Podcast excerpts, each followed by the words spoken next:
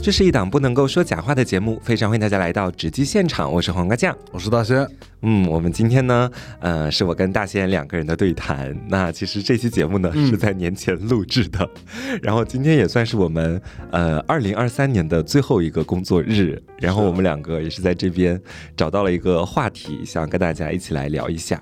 然后咱们今天算是一个什么？我个人感觉是回忆局吧，就是这个话题它就是旅行。因为，呃，像我跟大仙认识了大概有小，我们俩是多少年了来着？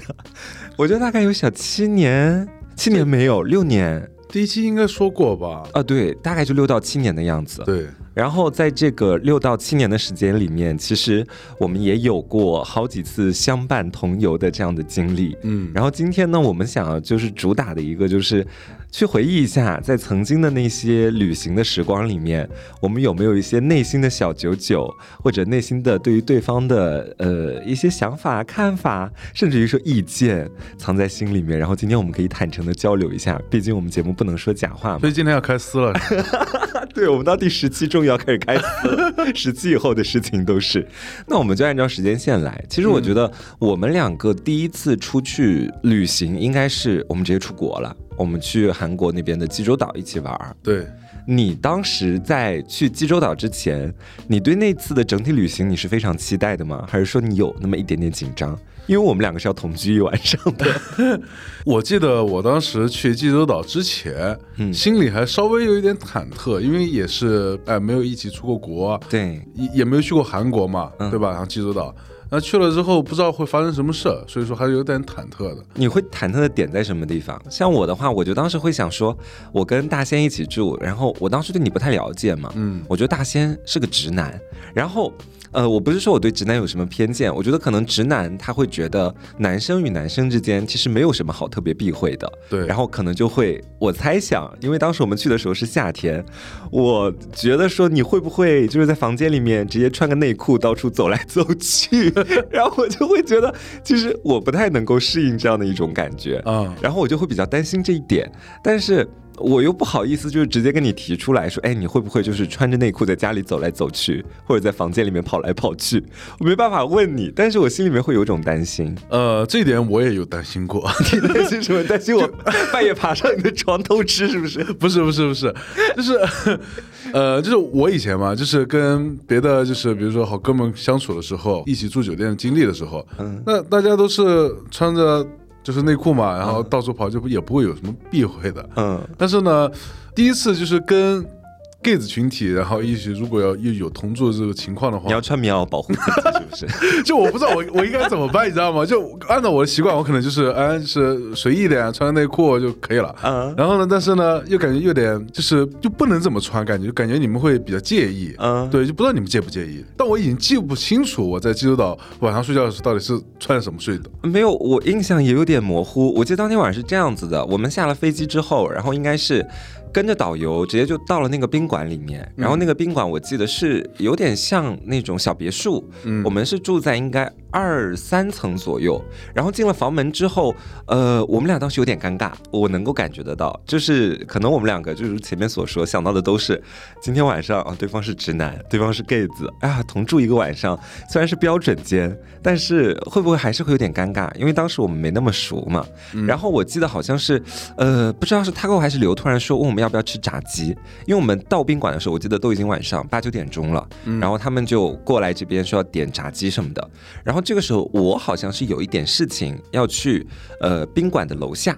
然后你们三个应该就在上面，你去楼下干嘛？我也忘记了。但是为什么我会记得在楼下？因为等到我回到房间门口的时候，我发现了一个很致命的事情，就是我没有带房卡，而你也没有在房间。之后才有了那出经典的，我去楼下找那个前台，跟他语言不通，然后我用我蹩脚的英文跟他讲说、m y card in my room, can you help me？然后后面不是才把这个问题解决嘛？嗯但是你那天呃不在房间后面的时候，我找到你才发现你是跟刘还有 Taco，就跟我们同行另外两个女生是在一起的。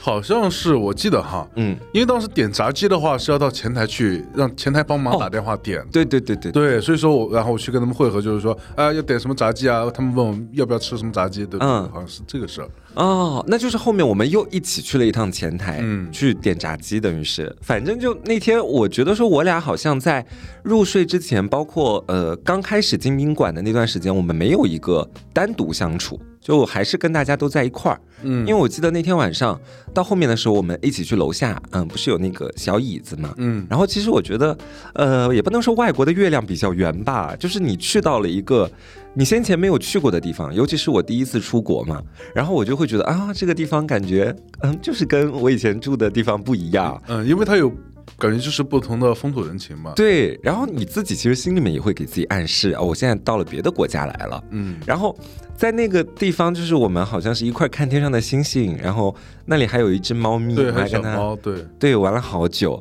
后面的时候我就没有记忆了，就是我的记忆就到那天晚上我们在楼下一起看猫咪，然后再回到房间。是因为我关于就是晚上睡觉，然后在房间记忆，我就是我也忘了差不多。我们俩那天晚上怎么回事啊？但是，呃，我不知道你就是是不是想的比较多，但是其实我并没有想太多。我我也我也我也没有想特别多。对我只会想，我晚上会不会就是打呼噜，然后黄瓜酱就睡不着，我可能只会想这个。我猜想那天晚上会打呼噜，我我是不是有直接跟你讲，我说我要先睡？对对对，我说你你如果打呼噜的话，我会睡不着，因为我睡眠很差。然后那天晚上我记得应该就这么过去了。然后包括之后我们在济州岛待了好几天，我印象当中真的没有什么觉得怪异的地方，就是或者让我觉得不适的地方。没有，在你那边也是，就我们两个，我觉得当时主打的应该是一个相敬如宾的态度吧。对，就是两个人可能都互相不想侵犯到彼此，也在试探对方的接受度到底是在什么地方。其实还好，就是因为白天行程都比较紧嘛，嗯然后因为跟的是旅游团，然后呢一会儿去这一会儿去那，然后而且大家都在一起，这么多人，嗯，呃就是也没有时间去考虑这些问题。对。嗯，然后你觉得在整体的旅行过程当中哦，就是你对我留下的最深刻的印象是什么？他又说是活鸡盗贼，什么活鸡盗贼啊！不要瞎讲，造谣。哎，是怎么回事来着？是当时我拿走了你的打火机，然后你控诉我是火机盗贼。对，那个打火机不是你的，那个打火机本来就是我的。是这样吗？我都已经忘了。然后你还说自己是瑞士银行，非常奇怪。那天晚上，呃，就是我我觉得如果可以就是回忆的话，就是去野鸡庄园可以看一看，嗯呃，应该有那个就是记录那个视频。你是不是也忘了？就当天晚上我们到底是怎么因为一个打火机而吵起来的？就不是那种认真的吵，是开玩笑的对，就是开开玩笑那种拌嘴。嗯，然后我对你的一个印象，其实在于，我觉得，呃，你怎么总是走着走着就消失了？这是我对你的一个最大的感觉。是吗？对，就是我们第一天不是去那个叫什么日照山吗？我记得不太清楚了，反正是去爬山的时候日。出峰吧，日出峰，对，日照山，日照香炉，陈子妍是吗？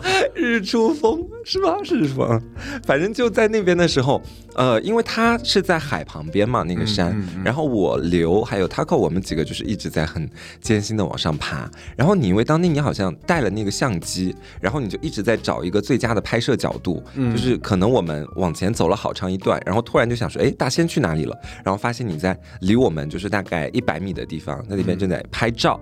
然后哦，我当时想，嗯，大家在拍照，然后继续往前走一段，哎，大仙又去哪里了？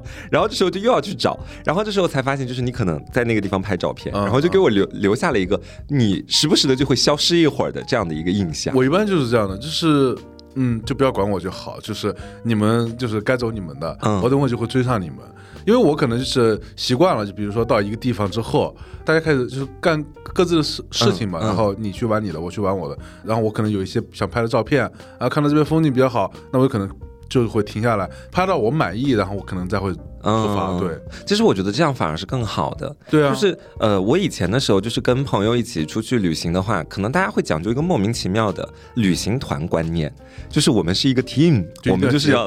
对，就是每一步都要一致。就我们玩这个地方，一个人要拍照，其他所有人都得在旁边等他。就这样的话，我觉得反而会啊，这不不太，用嗯，对就肯定会有人不满意。对倒不如就是大家都自由一点，就是我们都在这样的一个区域里面活动，嗯然后你想拍多久就拍多久，然后其他人就去干自己感兴趣的事情。那你觉得就是在济州岛那边整体的旅行满分是十分的话，你会给他打几分啊？嗯，我感觉有七八分吧。那差的那两三分在什么地方呢？嗯，差了两三分，就是可能那边就是去的时候天气比较热，我感觉到了，你真的很怕热。对，怎么不怕热呢？长这么胖，你不要。哎，你不要把我拱到就是 突然一个就是很难接话的那个地方，行不行？因为为什么我会觉得就是我感觉我们俩每次出行哈，你在我的面前的那个形象永远都是大汗淋漓的那种形象。因为之后就到了我们第二次去旅行，我们一块去迪士尼嘛。嗯，我觉得去迪士尼算是我们两个就是出去旅行的怎么说进阶版本关系的进阶版本。嗯，因为当时我们已经比较熟了，然后呢，我们那一次住的还他妈是个大床房，我记得。就是我们俩好像是要睡在一张床上的了，是吗？对，就是一张大床房。因为我们当时去迪士尼的时候，我印象当中是，呃，我们找了迪士尼旁边的一个民宿，然后那个老板会第二天早上，呃，一大早就开车把我们送到迪士尼那边去，好像是这个。对，然后我们进去的时候发现我们俩是大床房，你当下没有尴尬？还好。对，我是怕你尴尬，我我确实挺尴尬的。哎，你真的不能讲假话，你不会觉得尴尬吗？就突然间好像要睡一张床上面，而且都知道彼此的，好像在性取向上面会有一些不同，这样子，就是真的还好。啊，对，因为我觉得就是不管怎么样，就是应该不会发生什么事情，当然不会发生什么事情。对啊，所以说那就睡啊，对吧？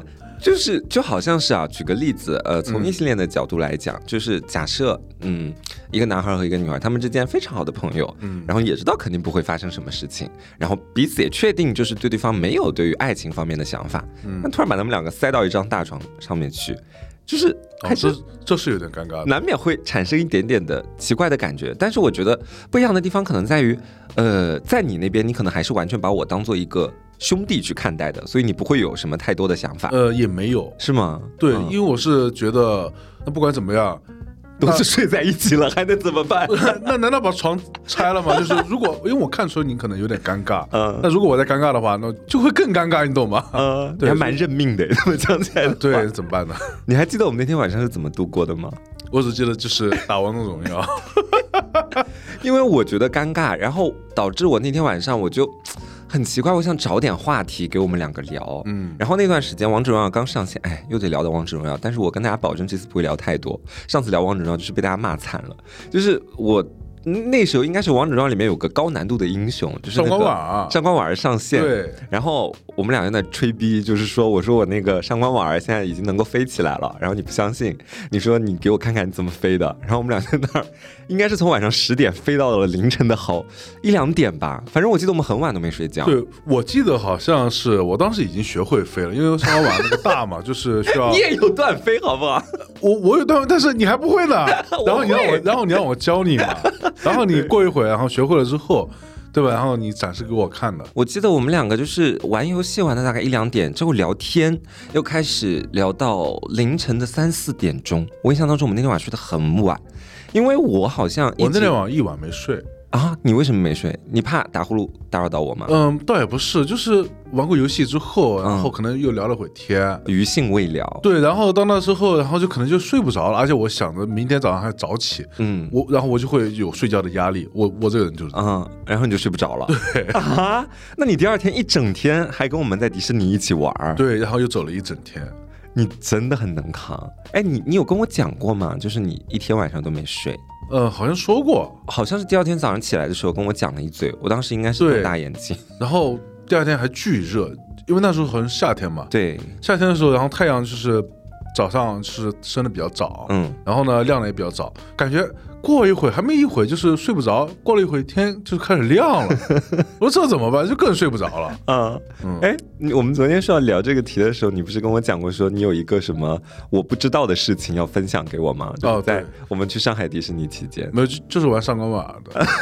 这个有什么？知道啊，我这个就因为你让我教你嘛。嗯，然后我当时觉得，哎。对吧？他不会让我，就是让我教他。嗯，我感觉，嗯，我要教他。然后过一会儿呢，然后也会了。嗯，然后在我面前就说，就是有一点炫耀。然后我当时心里面就想，我说这怎么就会了呢？嗯啊，就是嗯，刚刚学了皮毛，这个黄瓜就开始骄傲。你是不是？看我挺不爽的。我靠！你要听听我心里面的真实所想吗？就是我根本不想学习上官玩的什么飞，什么？就是我觉得那是能跟你可能会有一个共通的话题，然后我就刻意的就是说，哎，我不知道这个怎么飞，因为我知道你比较喜欢打游戏嘛，然后我好像觉得。直男那边游戏对他们对你们来讲可能会是一个比较有成就感的事情，嗯，那教一个不会打游戏的人打游戏，会不会让你们就是有成就感，进而拉近我们之间的关系和距离？所以你本身根本不想学，我没有很想学，上官玩飞不飞没那么重要，我也没有很爱玩它，讲实话。就是我觉得属于我们两个心里面各有各的想法吧，嗯。因为我其实呃从游戏的角度来讲，我对那种高难度的英雄就还好。你像现在那个马超马子胳膊也很难，我也没有哪天突然跑到你家说来教我玩马超，就是真的是那天晚上可能会觉得有点尴尬，然后想找一点话题什么的，然后到你那边，你竟然会觉得我在炫耀，我靠！对啊，就是刚刚学会就开始骄傲，就说啊自己会了，一场误会，一场误会。然后，嗯，我记得后面第二天的时候到那个迪士尼乐园里面去，那也是我第一次去迪士尼。我发现就是我也是第一次，对 我们俩老是就是一块出去旅行的时候，都是我们去第一次，然后扣子跟刘跟我们一起出去的时候，都不是他们就是第一次去那个地方玩。然后我记得我那天就是玩那个创极速光轮，真的玩了玩了好几遍。就是呃，我跟刘一起都很上瘾嘛，玩了三四遍。然后你的话一直都没玩，因为你恐高。对，因为我恐高，所以我不会玩这些东西。哎，这是我一直都非常非常好奇的一个事情。你从什么时候开始恐高的？我从小时候就恐高啊。这这有什么缘由吗？比如说从高处摔下来过，然后开始恐高什么的？嗯，倒也没有，我就是莫名的就害怕高。因为因为我记得很清楚的，就是小时候因为还没有这么多楼房嘛，嗯，当时平房，嗯，平房的话可能就一就是现在一层楼这么高，嗯，然后我站在楼上的话，我就往下看嘛，我都会害怕，就从那开始之后就开始恐高。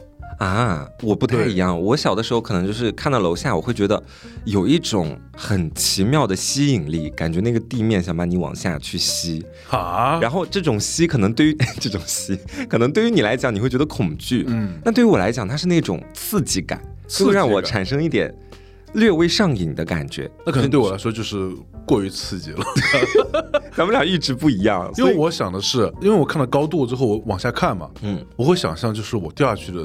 那种状态，嗯，然后一睡到地上的那种，就是会是什么样子？哎，所以我就害怕。我记得印象最深刻的就是我当时在北京的欢乐谷里边，嗯，然后有一个就是那个项目，就是你人其实是吊在那个就是器械上的，嗯，就是你是俯瞰地下的啊，我知道。对，然后你双脚也是悬空的，然后我就看我一直慢慢的爬升，慢慢的爬升，就是在那个就是那个树丛之上，就树梢嘛，你能看到树梢。哇，我那个心就是感觉，我就我我感觉自己马上掉下去了啊！但是我看到那一幕的时候，我会觉得好刺激，就是我会觉得自己整个心在被提起来的过程当中。对啊，这就是你不恐高，所以你就会觉得刺激爽啊！这方面确实不太一样，不一样。你是自从在北京欢乐谷玩过那一次之后，就再也没有去尝试过任何比较高的项目了，是吗？对，基本上对。哦，对。然后你比如说像跳楼机啊，就是这就是我的 终极竞技，你知道吗？哎，那这么来说的话，其实你还有一点那种游乐园竞技体质哎，因为感觉现在不少游乐园他们会搞很多那种非常高、非常刺激的项目，但是你好像都玩不了。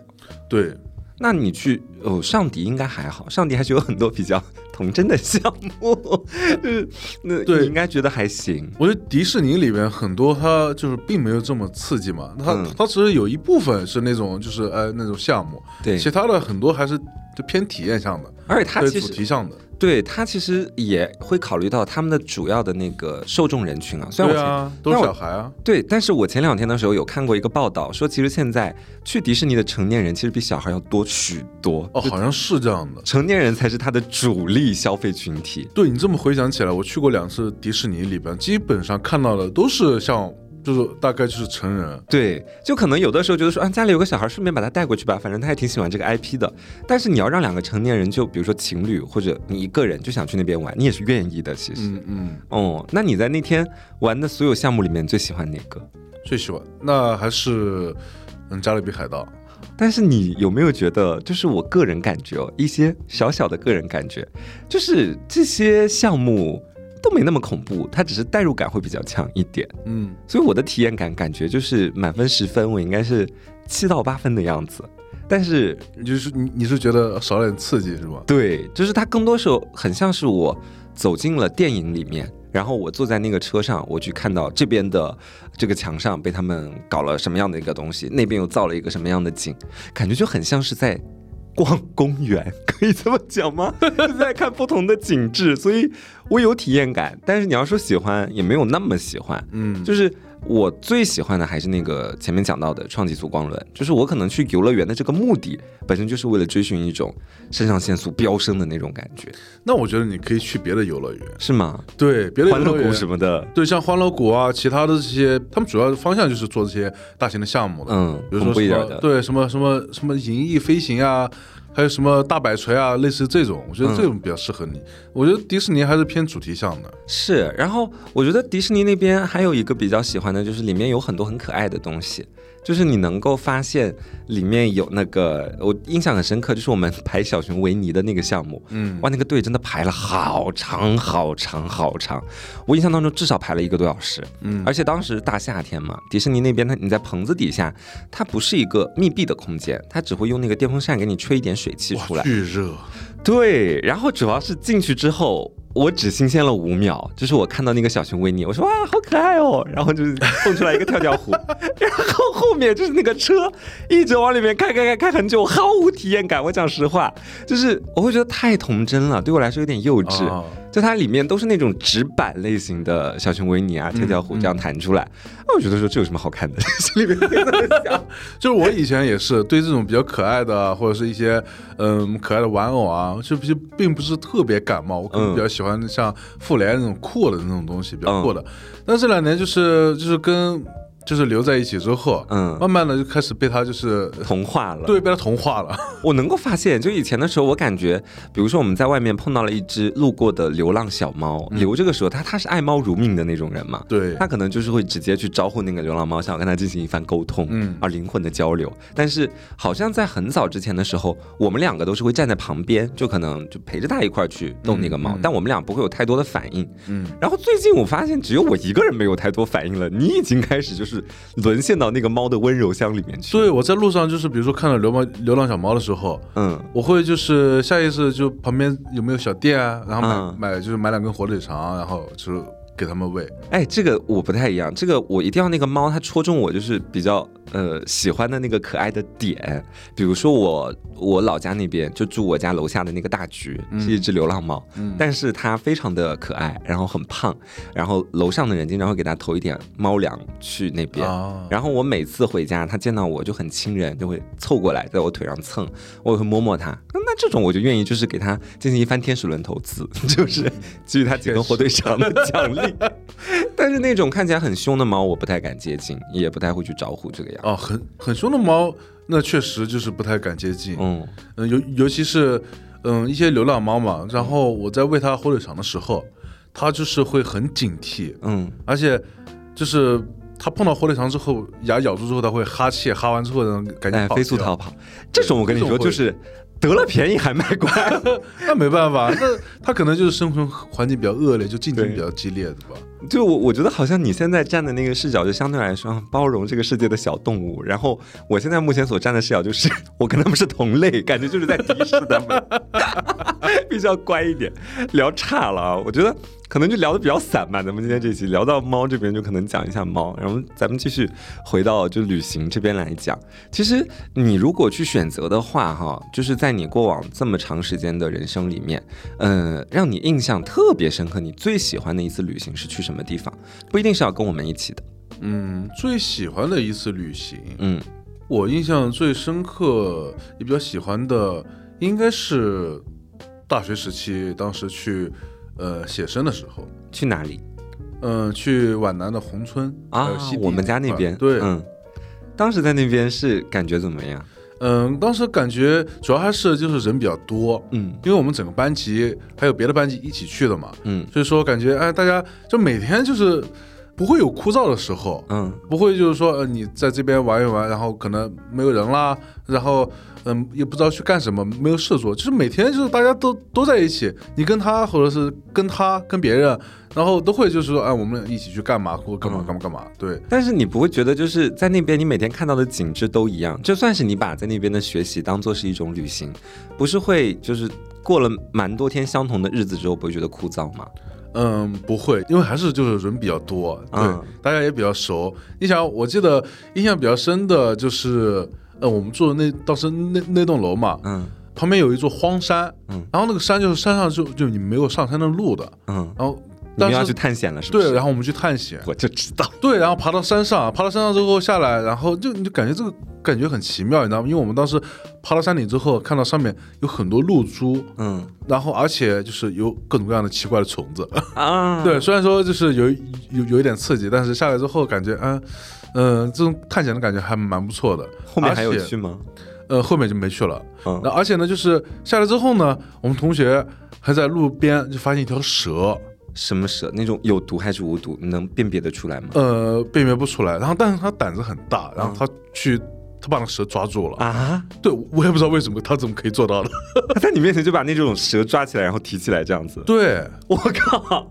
你们这样是被蛇咬了，很很难搞哎。不知道，就就是我看到他的时候，他已经抓抓起来了。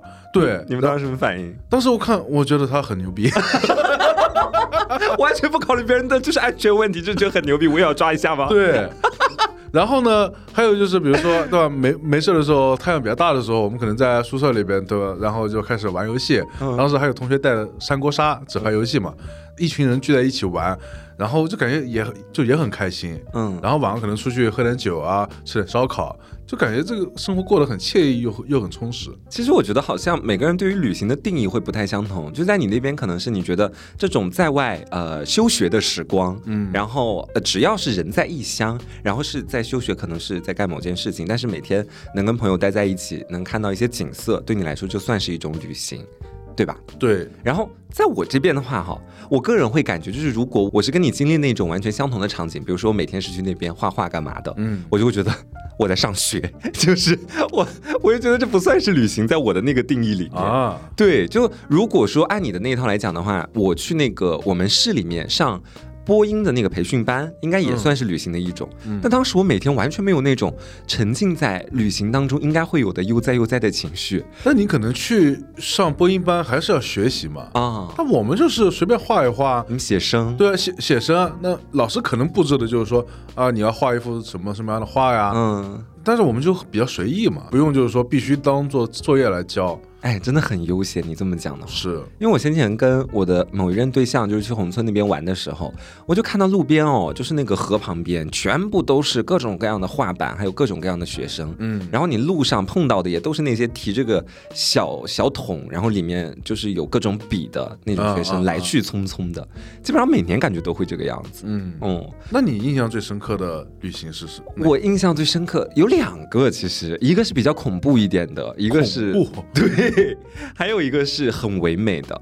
就呃，先讲很唯美的那个吧，就是去黄山那边玩儿。就是今年呃，库拉他有跟我讲说，他说他冬天就今年过年的时候，应该也就是我们节目更新的时候，这一期节目，嗯，他要去黄山那边玩。我当时就跟他强烈安利，我说哇，冬天的黄山一定要去。那他是要自己去吗？他跟他朋友一起。哦，对。然后我其实夏天的黄山跟冬天的黄山我都去过，因为我们家住的离黄山特别近，坐高铁半个小时就到了。嗯。然后我们平常就比如说家里面家族。出游也时不时就会想说要不要去黄山玩一下，然后我记得那一年是在冬天下了大雪之后呢，那个山上基本上都开始结冰了，然后我们就一步一步艰难的往上攀登嘛，就是攀登的过程肯定还是比较辛苦的，嗯但爬山不都是这样吗？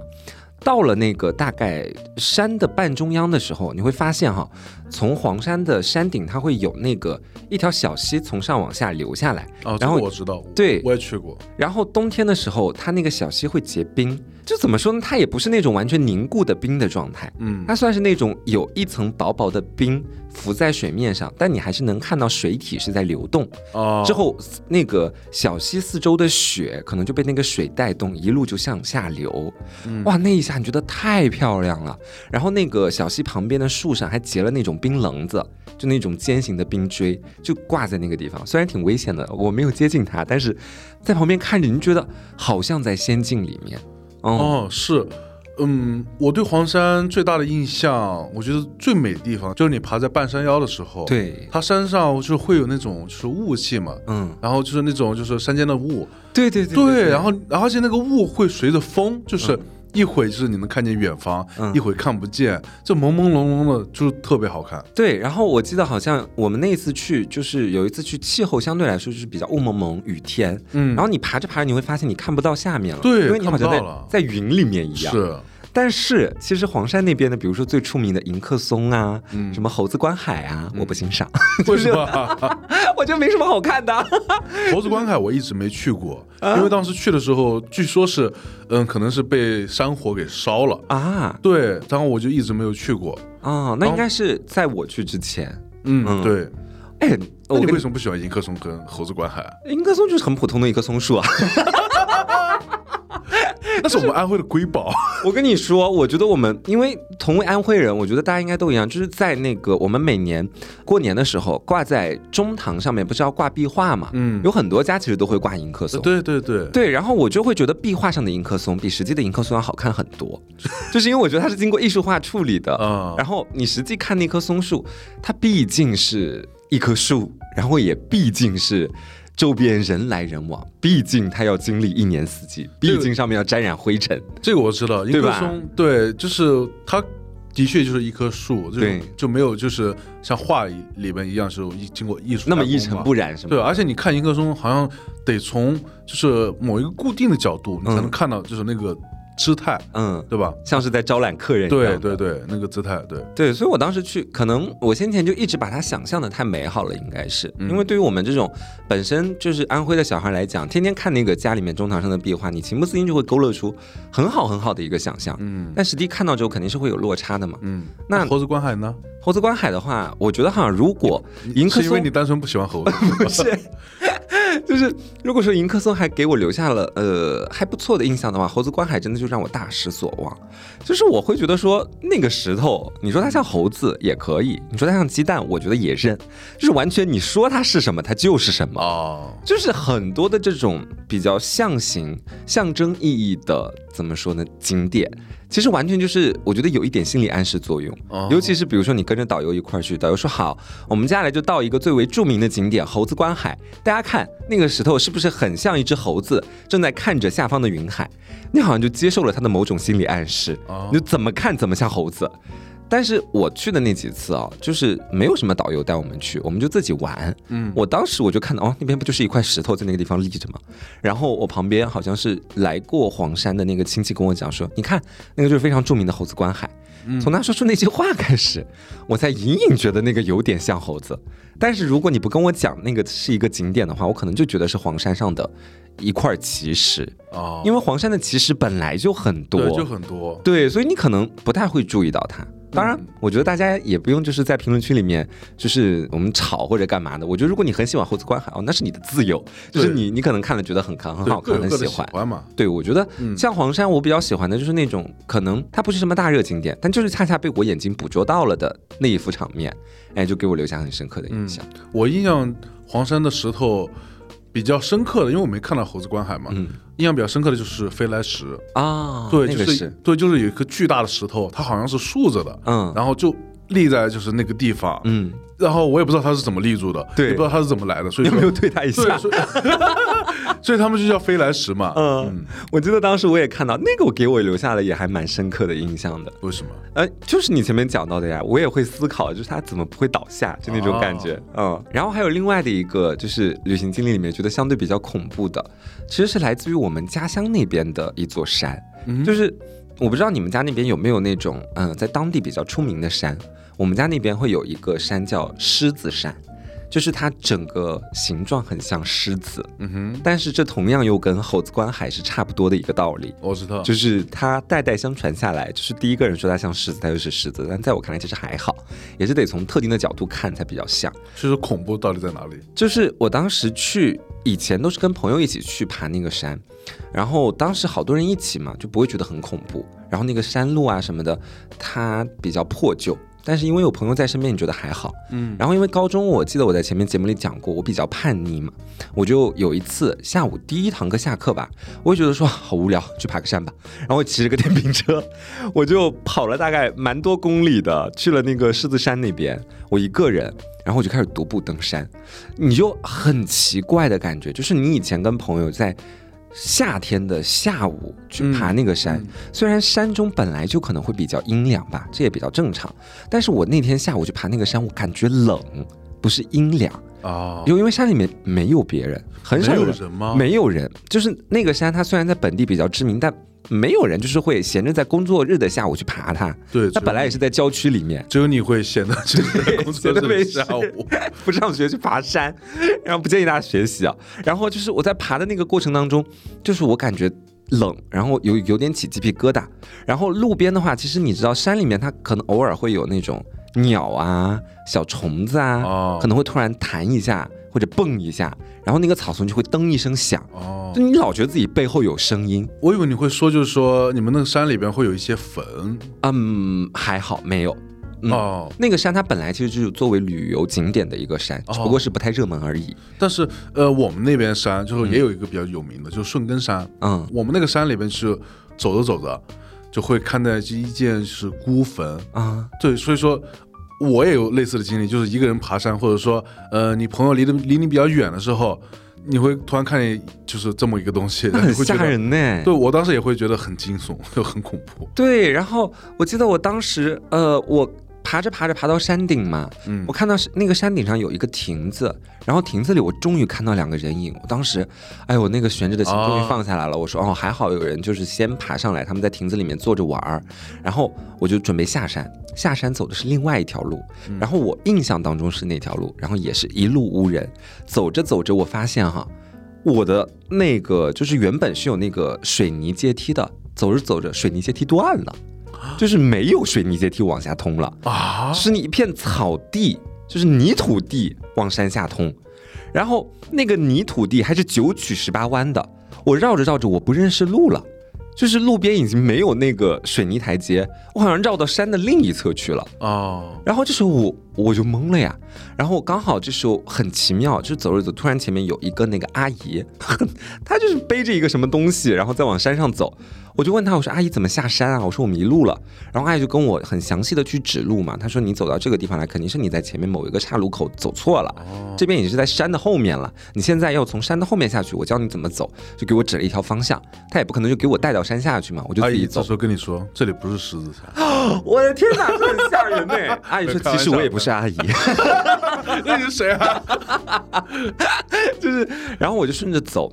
嗯，就前面讲到都还不是最恐怖的，最恐怖的是走着走着，我又看到了，就是在山的半中央，有好多的那个嗯很破的房子，怎么说呢？就是那种窗子上那种，你记得那种铁丝什么的，全部都已经断掉，然后整个屋子里面全是灰尘，还有破败的家具，好像没有人居住。然后就在那个地方，嗯嗯，就几座小平房。然后我从旁边经过的时候，你知道我很害怕，真的很害怕。你很莫名其妙的那个地方，就让你觉得很破、很荒凉，这是有点恐怖的。对，然后你也不知道里面到底会不会有人住，而且重要的是四下一个人都没有。然后我就很快速的，就是从那个。长到我大概小腿那么高的草丛里面，快步跑过去，一路到后面跑下山，而这给我的印象真的特别深刻。那是对，就是我觉得到后面的时候，就自己感觉已已经不能算旅行了，我个人觉得已经算冒险了，已经不能算是自己在某个下午给自己就要放假的旅行了，就感觉像是去渡劫一样。然后后面的时候，我们家那个山它做了一番修缮，现在在山顶上面，嗯，还挺漂亮的，挂了很多灯。嗯，然后我觉得现在应该会好很多。嗯。你们家当地有没有那种就是看起来比较吓人的那种景点？然后你曾经去过去玩过？我记得印象比较深刻的就是我们家那边后山，嗯，会有一个就是老虎洞，老虎洞就是据说哈，有老虎吗？对，以前里边是住有老虎的，但现在没了啊。但它它它已经成为就是就是一个一个小的旅游景点，就是大家就是感觉去去了后山之后都要去看一看啊，类似于这种。然后我记得那天也是个下午，嗯，然后我跟我朋友一起去的，就是也是逃课去的，抓蛇的那个 不是不是。然后去了之后呢，就是高中的时候嘛，去了之后，然后我们就进入老虎洞。因为旁边也其实也没什么人，我们就进入老虎洞。嗯，然后呢，进去了之后，你发现那个老虎洞很深，是比你想象的要深，反正对深很多，对，是它纵横八错的。嗯，后来我发现我朋友根本没有跟进来，只有我进去了啊，这你都发现不了。呃，旁边有没有人你都没注意到，就大家一就走走着，然后因为前面比较黑嘛，就你只能看着前面，因为你怕摔倒或者怎么样。嗯，然后完后来发现他他没进来，我靠，这很吓人呢。然后我就在那个洞里面，就是是就是走来走去，然后发现后面没人之后，然后我就赶紧跑出来了。嗯，就很恐怖。你有看到什么吗？没有看到。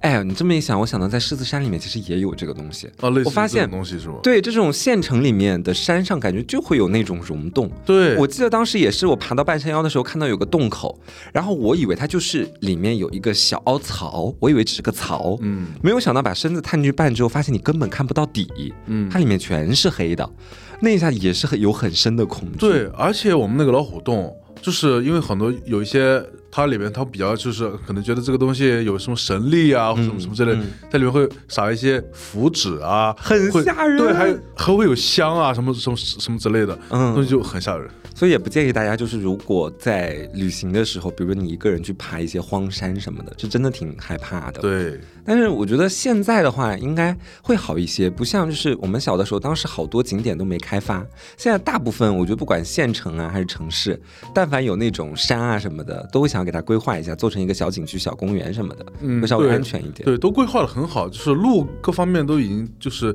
建的比较完整了。嗯。哎，那我还有一个问题想问，哎，就是因为我前面听你去讲说，呃，你在旅行当中，你去那边去写生，然后每天看的是相同的风景，但你也不觉得无聊，相反觉得这个旅行很有意思。嗯，那是不是就可以理解为，其实对于你来讲，旅行里面更重要的是跟同伴之间的相处，去的景色其实反而没有那么重要。嗯，倒也不是，嗯，我觉得就是同样重要。嗯，对。因为如果景色就是没有这么好看的话，你跟朋友去的话，其实也会觉得无聊，或者是觉得就是很失落。嗯，但如果景色很漂亮。而且呢，旁边就是又有伴的话，你会觉得嗯，感觉很都很好，对，就很满足。但是很难满足这两者，其实。但我觉得一个人出去的时候，景色会更重要。嗯，因为你可能手上就拿着个相机，你要拍照，然后你一框发现怎么这么难看的景色，然后心情就会更差一点。对，哎，那你有没有就是最讨厌去的那种，比如说旅游景点类型？我其实是有的，就我觉得可能对有些人来讲不是讨厌的，我讨厌是有一定的理由的，就是我很讨厌古镇，嗯，非常讨厌古镇。为什么？因为我的家乡那边至少有五六个古镇，因为你知道，像我们家那边他是很想发展旅游业的，嗯，但是你要说他有那种什么名川或者名山，其实是没有的，所以呢，他可能就会想要去呃把一些古镇。开发起来，嗯，然后吸引大家一起去体验那种古色古香的生活。但是皖南名山很多，但是我黄山还有九华山，我们家没有，就是占据那些山，我们家里边没什么出名的山。你要是唯一比较出名的，就是那个桃花潭。就可能是呃，桃花潭水深千尺，不及汪伦送我情，对吧？这个还相对出名一点。但你要说山出名，真的没有特别出名的。然后，嗯，我就记得好，基本上我们家那边所有的古镇我都去了个遍，没有一个喜欢的。讲实话，就我觉得很多古镇它基本上就是学了个样子，学了个表象，就给你建一点那种啊破破的房屋，然后那种青石板路，这还有很严重的一个商业化，就里面其实你。到那个场景，就算你投入其中了啊！我现在在很多年前的这个古镇里面，走在那个石板桥上啊，你整个状态已经带入，然后一看路边的商店里卖着各种那种电动玩具，你就会突然觉得，对我最讨厌的也是这种，是吗？对，就是那种就是古镇，然后商业，就是现在已经变成商业街了，对，它里面卖的东西，所有东西都是现代的，然后而且那种就是你能明显的感觉到，虽然说他做了一些什么什么小的纪念品，嗯，但是一看就是那种就是。呃，批量制的就比较劣质的那种小小的纪念品，嗯，而且我还比较讨厌的就是古镇里面有一种东西，就是音乐酒吧。对，天哪，就是去那种酒吧，而且好像收费还不便宜呢，在那边，它毕竟是在景区里面嘛。嗯。然后我记得好像就是，呃，我去过那么多古镇啊，我得出的最大一个感受就是，每个古镇现在在我看来都一样了，就是在每个古镇里面开的店都差不多，大家都会，要不然就是那种小推车。然后推去卖那种你前面讲到的手工艺品，然后还有另外的就是，我不知道你有没有印象，一定会有一家店，就是在那边拿锤子去打金子、拆棒、采耳、洗脚，对，还糍粑。对我跟你说，现在所有古镇基本上全部都是，肯定有这几家店。所以我发现好像现在呃各地古镇的同质化越来越严重之后，我反而就没有很想去古镇的那种感觉了。对，而且就是我发现古镇有个特点，嗯，就是他们很多吃的，除除非是一些特色的当地的一些餐厅之外，嗯，基本上路边的小吃都差不多，什么。铁板鱿鱼，对，然后鸭土豆，铁铁铁板豆腐，这东西完全一样，就没有什么就是特别好吃的，或者值得就是反复品鉴的。然后值得反复品鉴的也早就成了网红餐厅，网红餐厅要排队你又吃不上，你要想吃上也得排很久。哎，反正现在就是感觉 想去找个好玩的地方真的很难。然后我觉得说在古镇里面，唯一让我觉得体感还不错的，算是乌镇。但是乌镇也没有给我好到哪里去的印象。我对乌镇的好印象主要来自于，好像每年会在那边去办一个呃乌镇的那个戏剧节。对，在那个期间的时候，哇，你会觉得里面艺术氛围会比较浓厚，然后也比较热闹。但是你要是在除呃，比如说那个戏剧节和互联网大会那两个比较重要的时间段前后去的话，你就会觉得说，嗯，我感觉就跟其他的古镇给我的感觉差不了太多，因为古镇就必备要素嘛。古桥、一条河、古街道、老建筑，还有一些商贩们，对，基本基本上就这些了。对，你有没有就让你印象比较好的古镇？是不是也是乌镇？呃，我去过比较好的。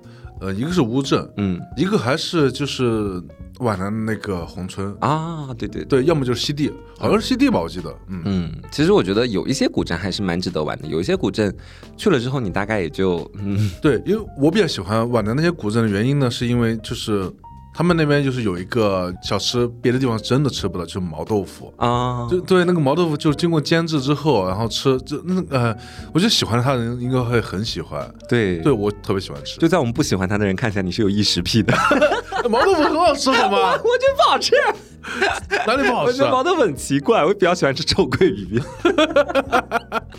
说到徽派美食什么的，哎，那我们再把这个呃翻过来讲，就是你最喜欢去的是什么类型的？我最喜欢去的还是比较就是自然风景比较多的，嗯嗯，就是比如说大山啊，亚马逊雨林，啊 不，呃，所所以说你看啊，神农架。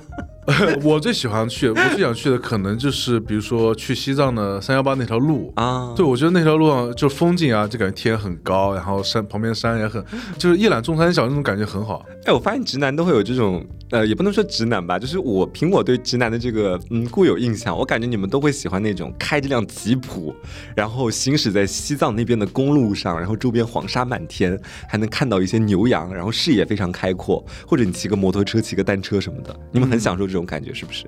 对，我是比较向往，但是虽然我没体验过。但是可能哈，在我看来，我会觉得，如果把我丢到你的那个环境里面去，我干了，就是我已经干了，就是浑身的水分会蒸发完，就是因为那个场景给我的第一印象就是，哇，风沙好大，而且肯定有太阳，然后我就觉得自己的体内的水分在一点一点的向外蒸发，吹着吹着我就成人干了，就那种感觉。那你在车里面就吹不到风，就是会想象嘛。所以你看，我最喜欢的地方，可能你我不知道你能不能理解了，就是要不然就是那种。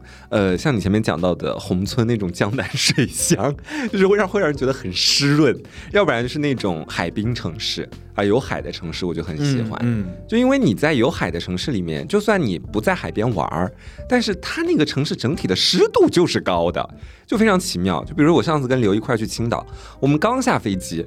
就是你能明显感觉到跟杭州的湿度不一样，对，它整体空气很水润，就是我们一定要水灵，你们那边就是要干燥，感觉。那我们今天也是跟大家呃浅讲了一下这么多跟旅行有关的经历。我觉得如果有机会的话，大家有空闲的话，还是可以跟自己的朋友一起去外面多玩一玩的。嗯，然后如果你在旅行的过程当中有发生过什么让你觉得呃很不爽的事情，或者很开心的事情。以及你比较喜欢去什么类型的景点，很讨厌去什么类型的景点，那都可以在评论区和我们进行交流。反正不管这期节目它更在什么时候吧，都都祝大家就是咱们这个二零二四年新春快乐。对，新春快乐。好啦，那我们本期的节目到这里就跟大家说再见啦！有缘千里来相会，无缘直击争锋队。我是黄瓜酱，我是大仙，我们下期再见喽，拜拜。